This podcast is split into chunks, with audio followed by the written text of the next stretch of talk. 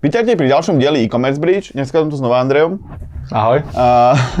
Andrej je e-mail marketingový špecialista. Možno ste ho videli v predošlom rozhovore, kde sme sa bavili tak o e-mailingu, tak vo všeobecnosti. Teraz sa budeme baviť o e-mailingu a o iných nástrojoch, ktoré sa na e-mailing používajú, pretože ako ste možno už počuli, nie je to také úplne jednoduché. Efektívnemu odosielaniu e-mailingových kampaní potrebujete nástroj. Ako vyťažiť maximum z nadchádzajúcej sezóny na viacerých európskych trhoch? S Expandekom dokážete optimalizovať vaše náklady spojené s vratkami tovaru, ako aj so zákazníckym servisom súčasne. Popri tom môžete naraz vyriešiť rýchle preklady vašich lokálnych kampaní, či pokojne lokalizovať aj celý e-shop. A to všetko v rámci jedného prehľadného systému. Poradte sa nezáväzne s odborníkmi na expanziu e-shopov cez expandeko.com.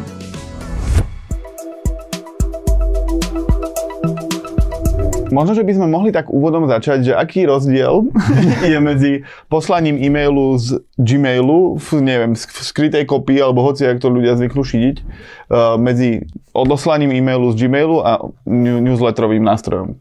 Treba si uvedomiť, že ak chceme robiť nejakú komerčnú komunikáciu cez Gmail, tak Gmail na to nie je určený, takže ten lepší scenár je, že párkrát to preletí do spamu. Horší scenár je, že vám zablokuje schránku. Treba si uvedomiť, že tie nástroje na ten e-mailový marketing sú jednoducho robené priamo na to, aby tá efektivita tej rozosielky bola čo najvyššia a aby aj tá práca, či už napríklad s tým vizuálom, alebo so všetkým ostatným, bola v podstate taká, ako má byť. Určite ide aj o štatistiky, metriky, proste. Presne tak. Ten samotný nejaký mailový klient, to je úplne jedno, či to je Outlook, alebo Gmail, alebo Thunderbird, alebo hocičo. Vlastne ono to nie je na to určené. Ja vám to tak trošku približím, lebo ja som to chvíľu riešil, že vlastne vy teoreticky by ste mohli posielať ten e-mailing aj cez Gmail, ale tie e-mailingové nástroje sú prispôsobené na to, aby vedeli v relatívne krátkom čase, čo hovoríme v sekundách alebo v malých minútach, odoslať obrovský objem e-mailov tak, aby nepadali do spamu, nepadali do promotionu, aby boli doručené. Lebo vy to neviete urobiť cez vlastný server. To veľa ľudí proste, že však vlastný server si urobím, alebo mám presne to riešenie, keď máte vlastný e-shop na nejakom riešení a máte tam takú kolónku v menu, že newsletter. A keď to cez to pošlete, tak to nie je prispôsobené na to, aby to poslalo obrovský počet e-mailov za krátky čas. Potom preto sa ako keby znižuje tá doručiteľnosť, že teda vy to vlastne odošlete, ale nie je to doručené, alebo z nejakých príčin vás zablokuje ten server príjimateľa, alebo padnete do spamu, alebo padnete do blacklistu, alebo hoci kde proste spadnete. A tie e-mailingové nástroje sú pripravené na to toho poslať veľa naraz, aby tá komunikácia odišla na všetkých zákazníkov v rozmedzi minút a nie v rozmedzi hodín. A rozdiel medzi transakčnými e-mailami a newsletterovými, respektíve marketingovými e-mailami je ten, že transakčné idú postupne v čase kvázi po jednom, ale keď niekto nakúpi, o 2 minúty nakúpi niekto iný, tak postupne ten server posiela tie e-maily a to môže fungovať. Tie transakčné e-maily, teda potvrdenie objednávky, výzvu k platbe a podobne, to zvládne server. Na to nepotrebujete ako keby samostatnú službu, ale práve, že tie služby umožňujú v nejakom čase rýchlo odoslať veľké množstvo e-mailov, lebo ak by ste to posielali v čase, tak by jeden človek dostal e-mail o 7, druhý o 10, tretí o 2 a ani tie štatistiky, ani nič by vám vlastne nevychádzalo, pretože by ste to mali takto roztrúsené v čase. Ideálne. Takže vybrať si ten nástroj je veľmi dôležité. Ide hlavne o to, že ozaj, že už tým nástrojom sú v tom balíku ozaj, že metriky a ďalšie tie možnosti toho efektívneho e-mailingu a takto jednoducho sa o všetko ukracujete len tým, aby ste v podstate nemuseli, dá sa povedať, že platiť za nástroj alebo niečo také. Uh-huh. A v marketingových skupinách, hoci kde sa často rieši, že koľko by to malo stáť, alebo odporúčte mi najlacnejší nástroj na odosielanie e-mailu. Akože nie je odoslať newsletter ako odoslať newsletter, nie? Koľko by to malo stáť? Ono je to, ja to rád prirovnávam k autám. Ono to je také, že ak chceš odoslať newsletter, tak je to ako dopraviť sa z bodu A do bodu B. Takže relatívne ti stačí auto, ktoré jednoducho zvládne tú cestu a faktor ceny môže byť pre teba relevantný. Ak chceš formulu, tak potrebuješ jednoducho už veci, ktoré ti jednoducho tú formulu dokážu či už zabezpečiť, alebo dokážu ju naplno využiť. Takže ak chcete nástroj, ktorý chcete vyslovene na odoslanie e-mailu, dajme tomu, že na Slovensku, tak ideálna voľba je proste nájsť nejaké jednoduché e-mailové riešenie v podstate tuzemského charakteru, ktorý má ako keby, že tú doručiteľnosť, dá sa povedať, že veľmi dobrú, pretože pre nich sú ako keby, že tie slovenské a české e-mailové adresy zaujímavé, keďže vlastne gro ich klientov tvoria slovenské alebo české firmy napríklad. A to je veľká téma, ktorú, lebo vy ako keby, vy môžete mať e-mailingový nástroj, ktorý je nejakého svetového charakteru, typu kľudne MailChimp, ktorý ale je zadarmo do nejakých 2000 kontaktov. Iba s logom alebo niečo také. Hej. Že vy ako keby môžete mať ten mailingový nástroj zadarmo alebo rádovo v jednotkách eur, ale to nie je tá cesta, lebo vy chcete doručiť tie e-maily. Vy chcete, aby prišli tomu človeku, nielen ich odoslať. Tie nástroje sú lacné, vedia lacno odosielať e-maily, ale druhá vec je doručiteľnosť. Teda je to ako keby taká technická alchymia, ktorou nebudeme tu úplne do detailov asi rozoberať, ani by sme to vlastne nemali robiť, lebo to nie úplne až tak tomu rozumieme, ale slovenský nástroj alebo český počíta s tým, že posiela adresy na slovenských zákazníkov a teda tá doručiteľnosť, proste sa to posiela zo slovenského servera na slovenské adresy, že vedia vám poradiť ako keby s tým, aby tie maily boli aj doručené. Kdežto keď vy to pošlete z MailChimpu a zistíte, že odoslal som kľudne 10 e-mailingov, mali priemernú open rate, ja neviem, 20% a zrazu mám, že 2. A ten MailChimp si nerobí nič. Lebo proste, buď ho máte zadarmo, alebo za 5 korún a pre MailChimp ako taký je slovenský trh neexistujúci, lebo je proste neexistujúci. Ale kdežto, keď použijete, neviem, Ecomail, alebo Smartemailing, alebo niečo podobné, čo má ten base, dajme tomu v Európe, v strednej Európe, tak oni už vedia povedať, že OK, stalo sa toto, tam je nejaký problém so serverom, tento server vám neodpovedá a už to vyriešia, lebo si proste platíte 10, 15, 20 eur mesačne za ten nástroj a je to ich práca a sú prispôsobené na tie reálie trhu. Teda vedia vám pomôcť tou doručiteľnosťou, kde sú lacnejšie nástroje, ktoré sú svetové alebo zadarmo, tak vám s tým nepomôžu. Teda ako keby ten mailing je tak dôležitý, aby ste vy naňho mali v tom budžete 10 desiatky eur mesačne, to nehovoríme teraz o stovkách, tisícoch, ako stojí Exponea alebo niečo podobné. Na ten základný e-mailing vám stačia relatívne lacné nástroje a nemali by ste riešiť to, že či to stojí 10 eur alebo 20, lebo proste tam máte úplne iné benefity v tom slovenskom, respektíve českom riešení a je to oveľa perspektívnejšie proste robiť s tým, ako s niečím lacným. Takže väčšinou tie nástroje stoja podľa počtu subscriberov, nie? Taká je tá cenová logika, dá sa povedať, že väčšiny. Niektoré nástroje ešte dokážu mať kreditný systém, ale priznám sa, s tým nejak nepracujem. Jednoducho, tá databáza je nejaká tá metrika, ktorá ti akože povie, vypočíta tú cenovú ponuku toho daného nástroja a to je taký štandard, dá sa povedať, s ktorým pracuješ. A už to posielanie e-mailov je v rámci toho neobmedzené.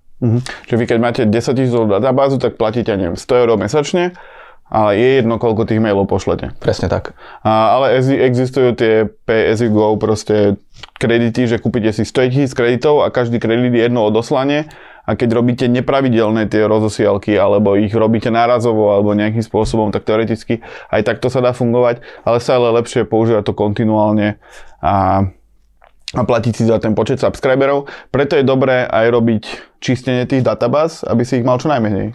Dá sa na to pozerať aj takto z toho úhlu, že jednoducho kontakty stoja peniaze, ale tu sa už bavíme o vážne, že veľkých databázach, kedy to číslo tých neaktívnych subscriberov môže závažiť natoľko, že ti ako keby že zmení tú cenovú ponuku. Ono sa to veľakrát robí presne predtým, keď ťa čaká nový cenový milestone, ktorý keď prekročíš, tak ideš ako keby že do inej cenovej kategórie, tak vtedy sa veľakrát zvykne proste prebehnúť tento proces, aby jednoducho ten časový rámec ešte toho kvázi starého paušalu bol čo najdlhšie.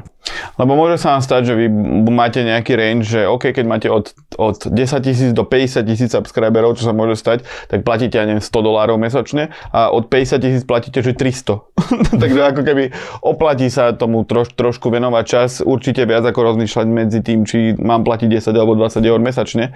Takže ako keby to čistenie databáz môže mať aj ten side-ový efekt, že šetríte ako keby na tom mailingu a na tom nástroji.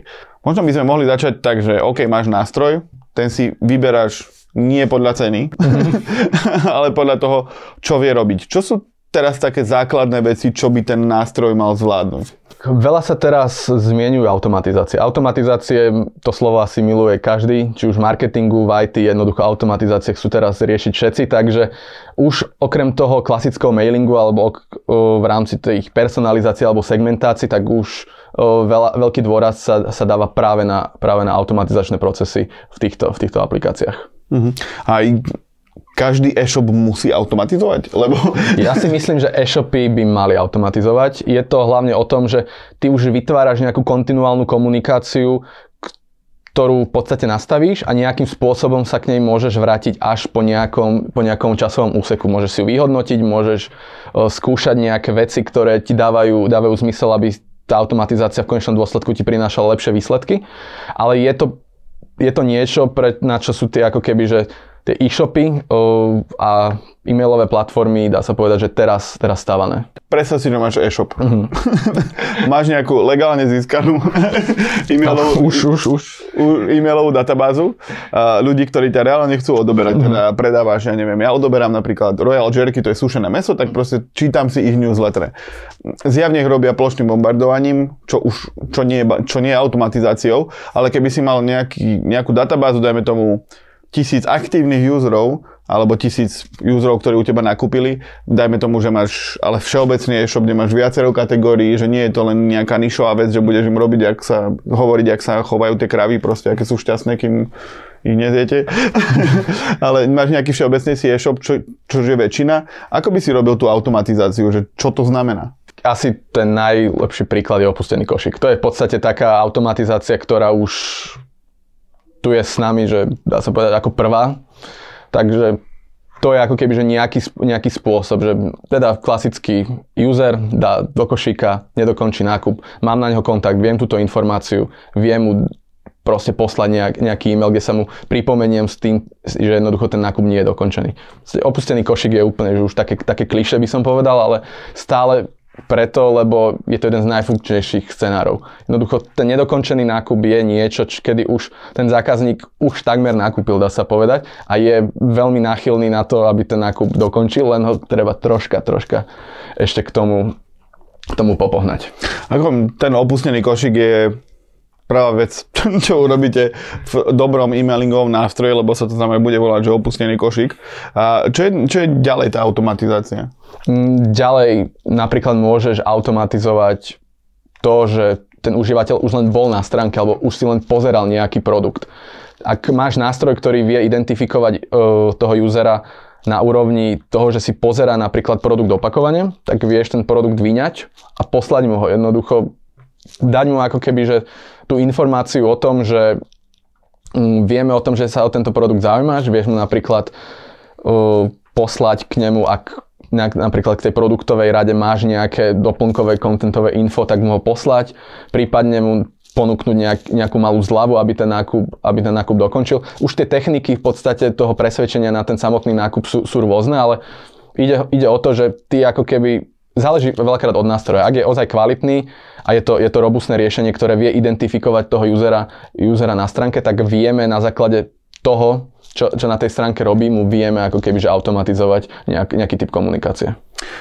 To si diváci a posluchači môžete predstaviť tak, že to máte ako taký diagramový flow, že reálne si tam, že niektoré nástroje to aj umožňujú, že si tam ako keby kreslíte, že keď ten človek robí toto v košíku viac ako 5 sekúnd, tak urob toto, ak nie, tak urob toto. A proste takýmto nejakým spôsobom podmienkami vydefinujete to, čo sa mu má poslať. Ale celý čas teraz hovoríme o tom, že máme ten e-mail a máme ho zaregistrovaného, je to nejaký lognutý user, lebo ty keď máš anonymného človeka, tak v roku 2022 už nevieš úplne presne e-mailovú adresu na ňo, takže dajme tomu, že človek príde, nakúpi, dá odoberať nejaký newsletter, ale proste bežne si tú stránku nepozerá lognutý. Okay. Lebo nie je to Alza, nie je to MOL, proste kde si zalogovaný vždy. Napríklad môžeme pre neho pripraviť niečo v zmysle nejaké retencie.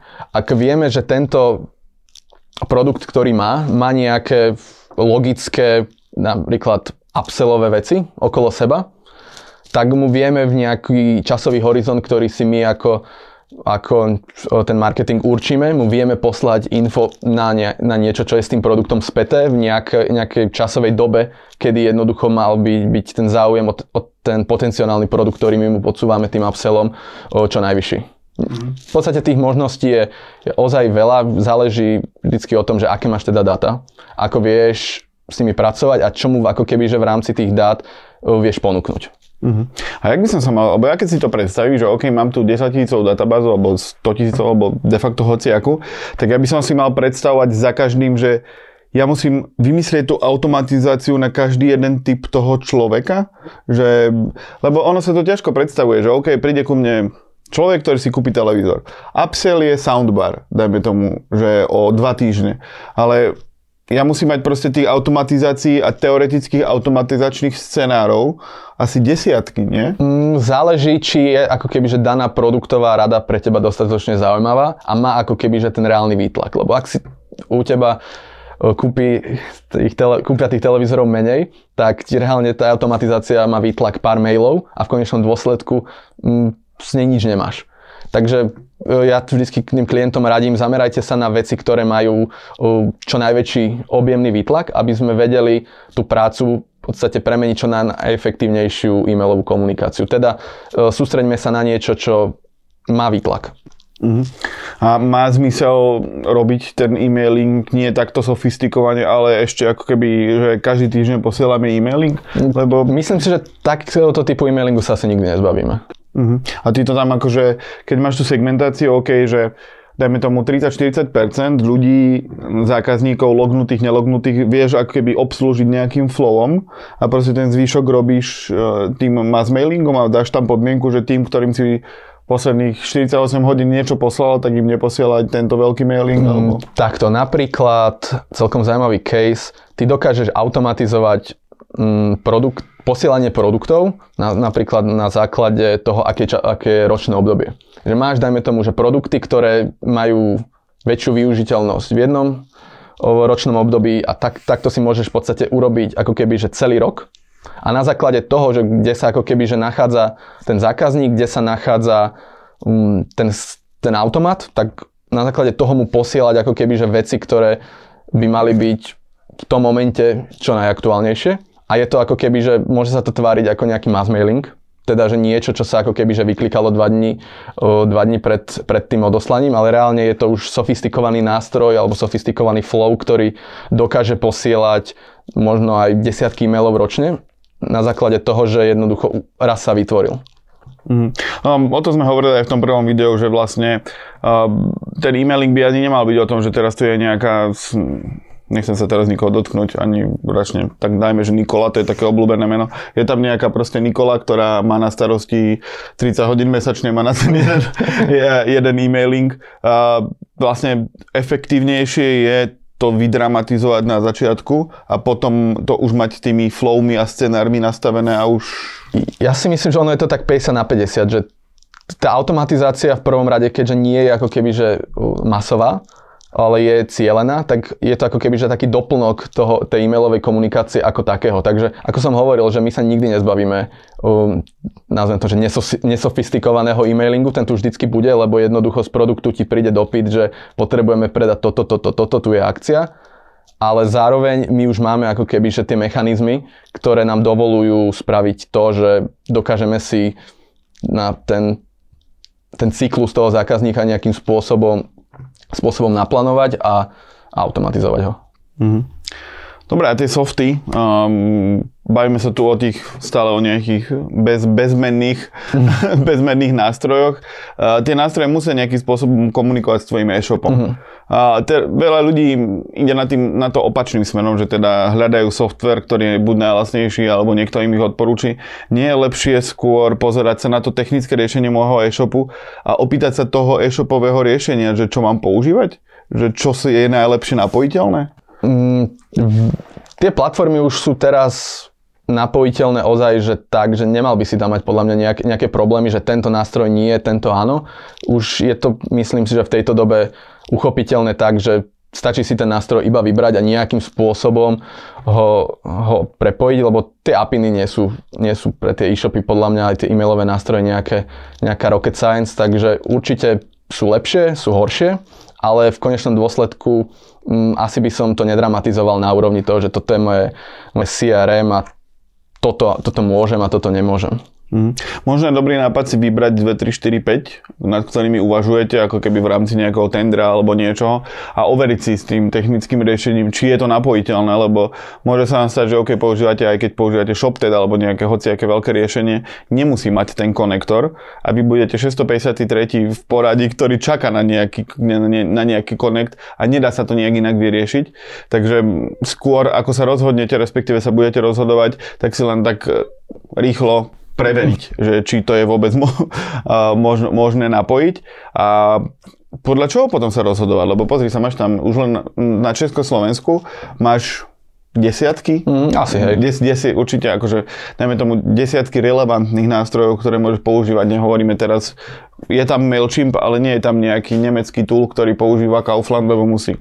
Že tam oni väčšinou nemajú na výber, ale mám tu desiatky možností, len ako keby u nás, dajme tomu, že aj tých lokalizovaných, aj overených, proste máš tu nejdem menovať, ale proste fakt sú ich desiatky.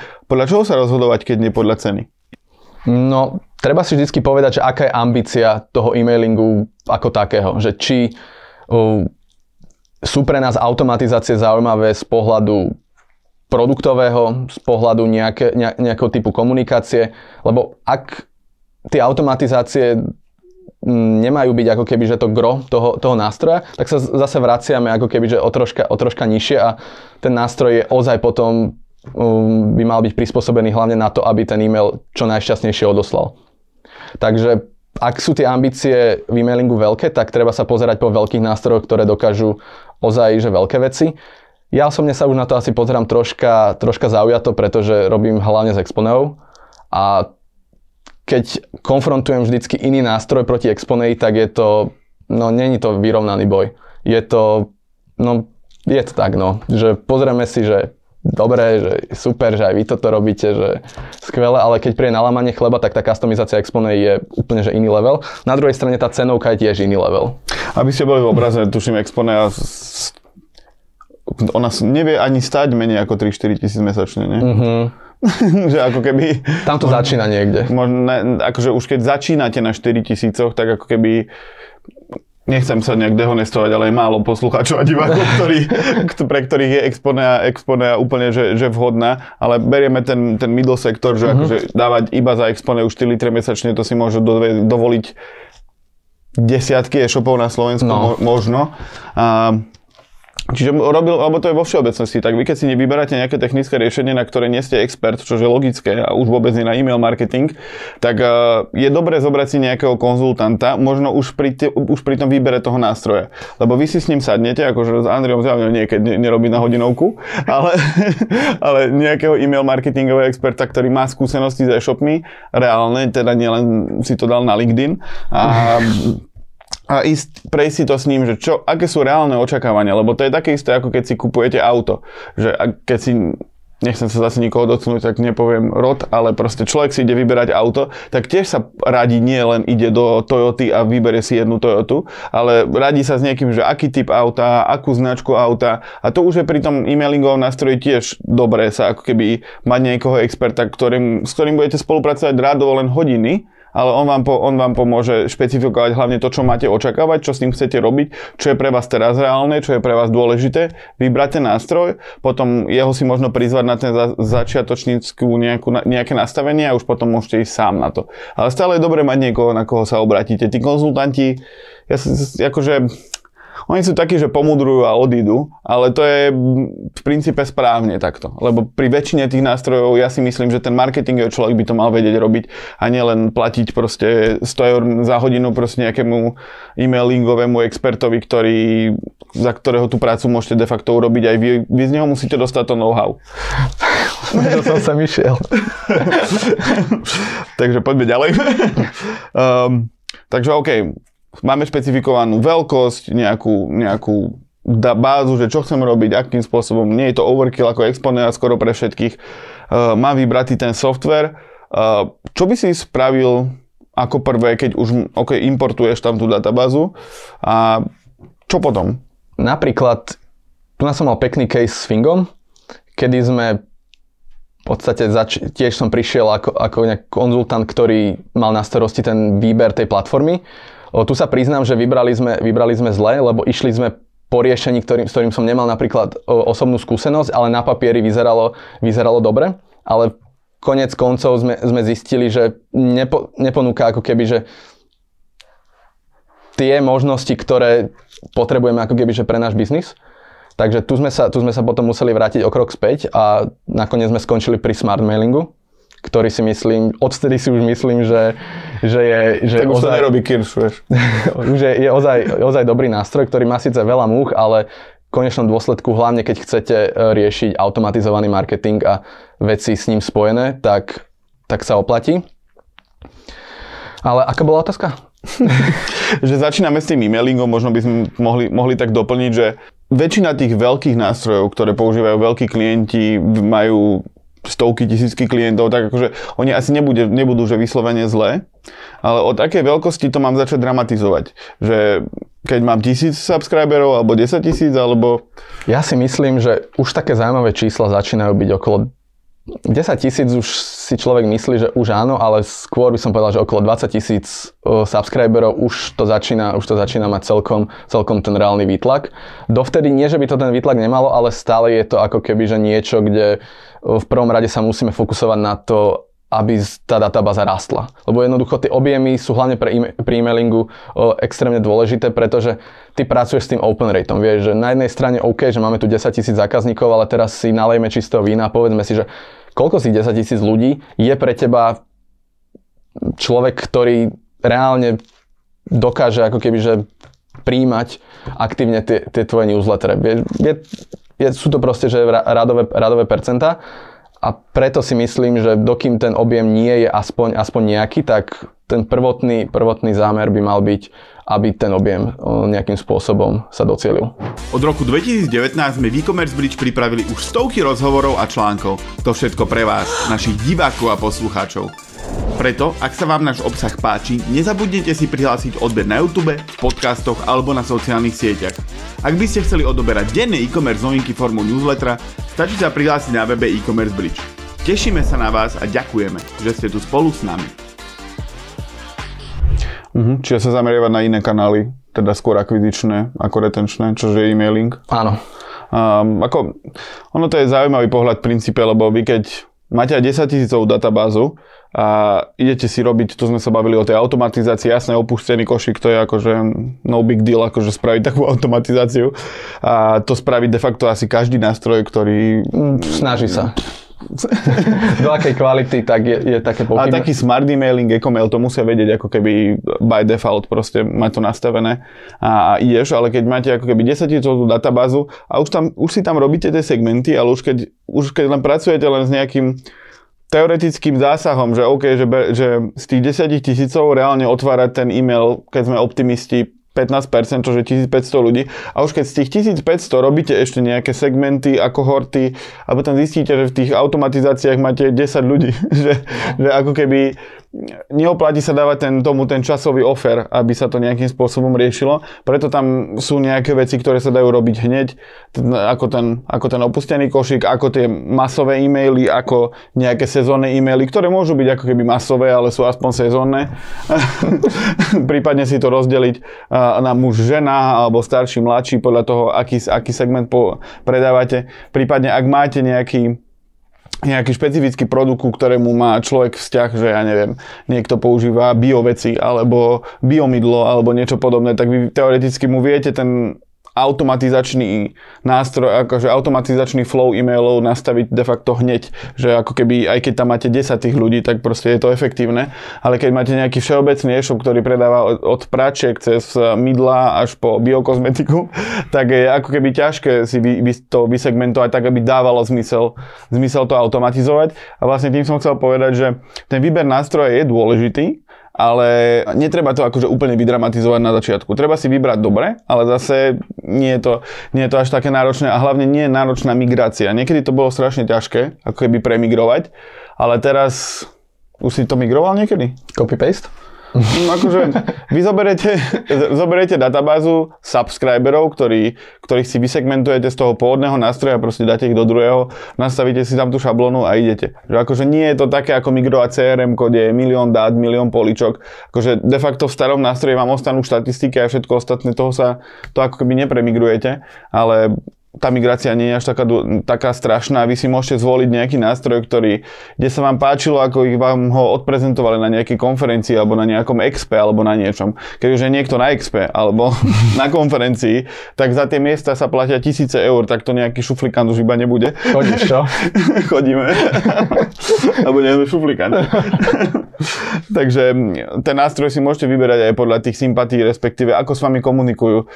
To tiež často hovorím ľuďom, však pošlite 10 dopytov a uvidíte, čo sa stane, že kto má záujem aj o typ klienta, ako ste vy, či už ste mali veľký, stredný, ako sa k vám správajú, ako s vami komunikujú, ako rýchlo odpovedajú na e-maily. To často vyskúšate si tam ten live chat, či funguje, lebo proste vy tam môžete mať live chat a keď vám nikto neodpíše, tak vám asi nikdy nepomôžu, či ste zákazník alebo nie ste.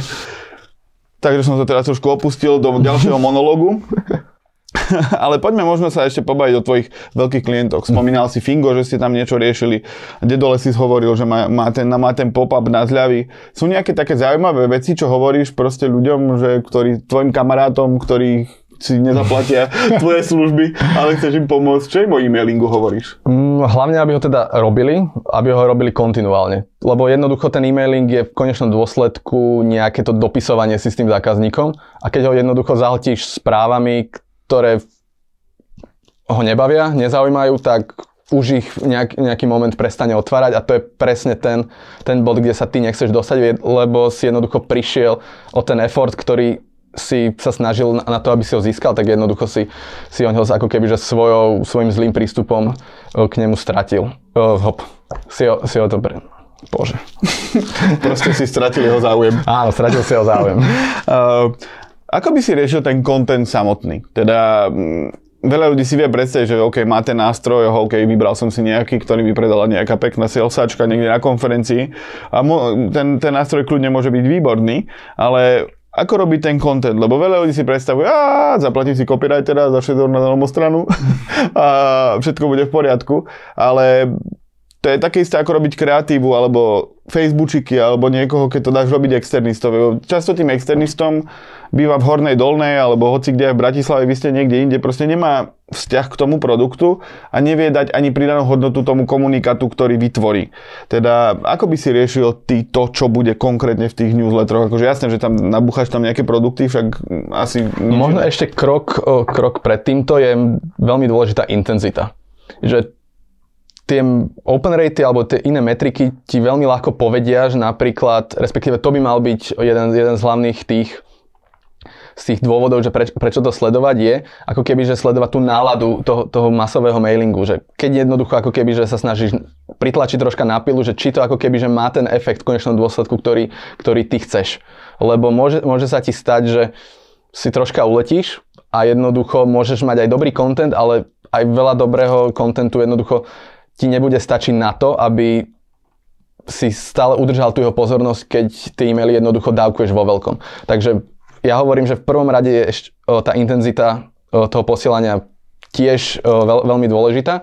A potom k tomu kontentu, treba sledovať určite obchodné záujmy, teda, lebo ten mailing treba z niečoho platiť, ale na druhej strane si treba uvedomiť, že je to ako keby niečo, čo veľmi ľahko môže sa stať, že jednoducho o to stratí záujem. Takže musíš tam ako keby, že to nejak kontentovo balancovať, že OK, že máme tu, nedáš tam napríklad 12 rôznych produktov, čo ti príde z produktového oddelenia, lebo toto sú teraz besely, lebo nie je nič horšie ako vnúcovať, dá sa povedať, konkrétne produkty užívateľovi. Ale na druhej strane musíš tam ako keby, že pracovať aj s tým, že máme tu nejaké kategórie, máme tu potom niečo, čo nám ako keby, čo chceme povedať aj mimo tých predajných vecí, takže prípadne nejakú akciu, aktualitu, musíš to jednoducho vždycky tak vyskladať a pristupovať k tomu v podstate vždycky s tým rozhodnutím, aby konečne ten mailing mal nejakú túto mal nejaký zmysel. Ja by som možno ešte dodal aj takú k tej frekvencii, že veľa tých nástrojov dokáže robiť AB testing. To si predstavte tak, že Ačková verzia, Bčková v niečom sa líšia a jeden z týchto parametrov môže byť aj frekvencia. Teda ty môžeš, oprav ma, ak sa mýlim, že dajme tomu urobiť si modelový mesiac, tú databázu nech je už akákoľvek, rozdeliť si na dve náhodné skupiny, polovice, a jednému poslať za mesiac 4 mailingy a ďalšiemu iba 2. A sledovať tie open ratey, čo sa stane, akým spôsobom to funguje. A vy si takto viete AB testovať de facto vždy a všetko a dojsť k tými iteráciami k tomu najlepšiemu, čo vlastne môžete robiť. Takisto toto málo ľudí robí, ale vy to robíte, že stále máte A, B, C, D, E, F, G proste verzie titulkov v mailoch, že skúšate to do nekonečna? Myslíš predmety? Hej.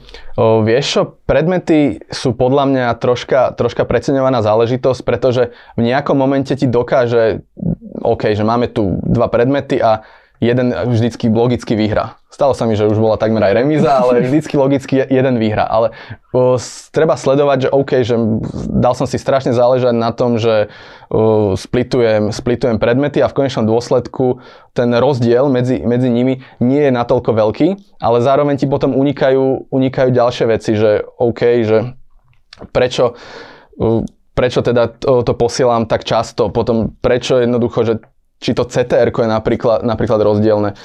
Lebo v konečnom dôsledku je to, ako som už hovoril predtým, o tom vzťahu. Lebo ako keby, že tie predmety sa tak cyklia, že máš zlý, respektíve menej dobrý predmet, dobrý, potom máš horší a ideš a zrazu si uvedomíš, že ten predmet je tak zlý, že je až dobrý. A ten dobrý predmet už je zase až trocha nudný a ako keby, že stále nedokážeš z toho AB testu nejak vyčítať niečo také legitímne, takže na tých predmetoch z mojej praxe až tak veľmi nezáleží. Že AB test je napríklad o mnoho funkčnejší pri automatizácii, kde máš ako keby, že dve jasné veci, kde ti príde proste Ačko, Bčko a tam už z toho ako keby, že dokážeš nejakým spôsobom vyčítať z toho dlhotrvajúceho efektu, že čo je lepšie, ale pri normálnych kampaniách sa, neviem, či som lenivý, ale jednoducho z mojej skúsenosti tie rozdiely neboli tak markantné, aby som si na to dával nejaký extra efekt záležania. Lebo akože ono to môže byť celkom zaujímavé, že ty máš, dajme tomu, už len tú 10-tisícovú databázu a máš nejakú šablónu toho e-mailu a raz dáš produkty dole, raz dáš hore. To už ale není predmet. No akože áno. Ty si akože, Andrej hovoril o tom hlavne, že tie predmety, akože ja si myslím, že sa to oplatí ako keby testovať už len to, že zmeníte jedno slovo, že akože nehovorím, že máš dve úplne dramaticky rozdielne tie predmety, ale že máte jedna verzia začína týmto slovom alebo týmito dvoma a tá druhá niečím iným. A už to viete nejakým spôsobom riešiť, že čo má väčšiu efektivitu a čo nie. Že ako keby, možno sa zhodneme na tom, že na tie AB testy veľa ľudí zabúda alebo sa im nechcú robiť, ale je to veľmi dôležitá časť tej efektivity toho e-mail marketingu, že bolo by dobre ich robiť. Ak ti to dáva nejaké relevantné výsledky, ako hovorím, z mojej skúsenosti jednoducho, ak máš kampaň, ktorá má 26,7 a potom máš 25,9 a rozmýšľaš nad tým, že čo je lepšie, tak konečne zistíš, že jednoducho nezáleží na tom predmete samotnom, ale na tých X faktoroch, ktoré ti jednoducho ten open rate vytvárajú. Mhm. Dobre, možno by som sa ťa ešte opýtal na záver, že veľa divákov a posluchačov majú práve tie všeobecnejšie e-shopy, ktoré nie sú úplne veľké, proste vybavujú vyššie stovky alebo nízke tisíce objednávok mesačne, robia nejak ten e-mailing. Myslíš, že sa im to oplatí dramatizovať všetkými tými flowmi, všetkými, lebo ono nie je úplne zlé si povedať, že OK, robíme mailing, má to nejaký zmysel, ale možno, že reálne sa to niekedy neoplatí viac dramatizovať, že radšej sa venujte SEO, venujte sa akvizícii trafiku, lebo vy môžete priznať to, že proste ten mailing, vy nie ste dobrá cieľová skupina pre ten mailing, že proste máte jednorazové nákupy, tých ľudí to v princípe nezaujíma a kúpili si žehličku, dovidenia, že dá sa k tomu pristúpiť aj takto?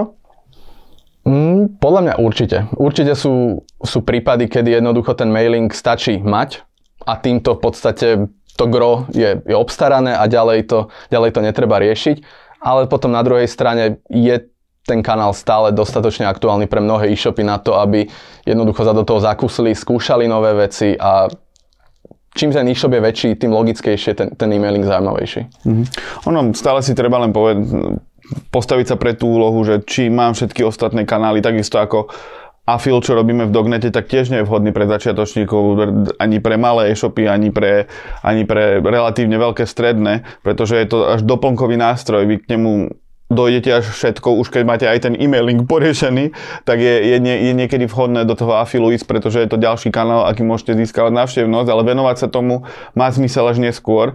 A takisto aj ten e-mailing, skôr sa musíte venovať tomu, aby vám išla stránka, aby ste mali support, aby vám šli PPCčka, aby vám ďalších x vecí fungovalo a ten e-mailing môže fungovať na nejakej základnej báze a až potom sa ho oplatí dramatizovať.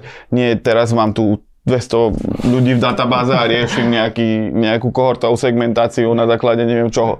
Takže stále si len musíte povedať, že čo dáva ten obchodný zmysel a čo nie, ale ten e-mailing je tak strategická vec, aby ste na ňo stále mysleli. Že ako keby on tu bude stále s nami, ako Andrej spomínal, nejak sa nezmizne a je stále drahšie získavať nových návštevníkov a o to dôležitejšie bude sa starať o tých aktuálnych. Niečo v tom zmysle. Dobre, je niečo, čo by si na koniec týchto dvoch rozhovorov... Tento druhý už bol hrozne náročný, už sa mi pletol jazyk. Dobre, na budúci ti dám viac ako 3 minúty medzi rozhovormi. Dobre, tak ďakujem ešte raz, verím, že ste sa niečo naučili o tom, akým spôsobom si vybrať ten nástroj na e-mailing a hlavne nedramatizujte, ale robte to zodpovedne. Ahojte. Čauko.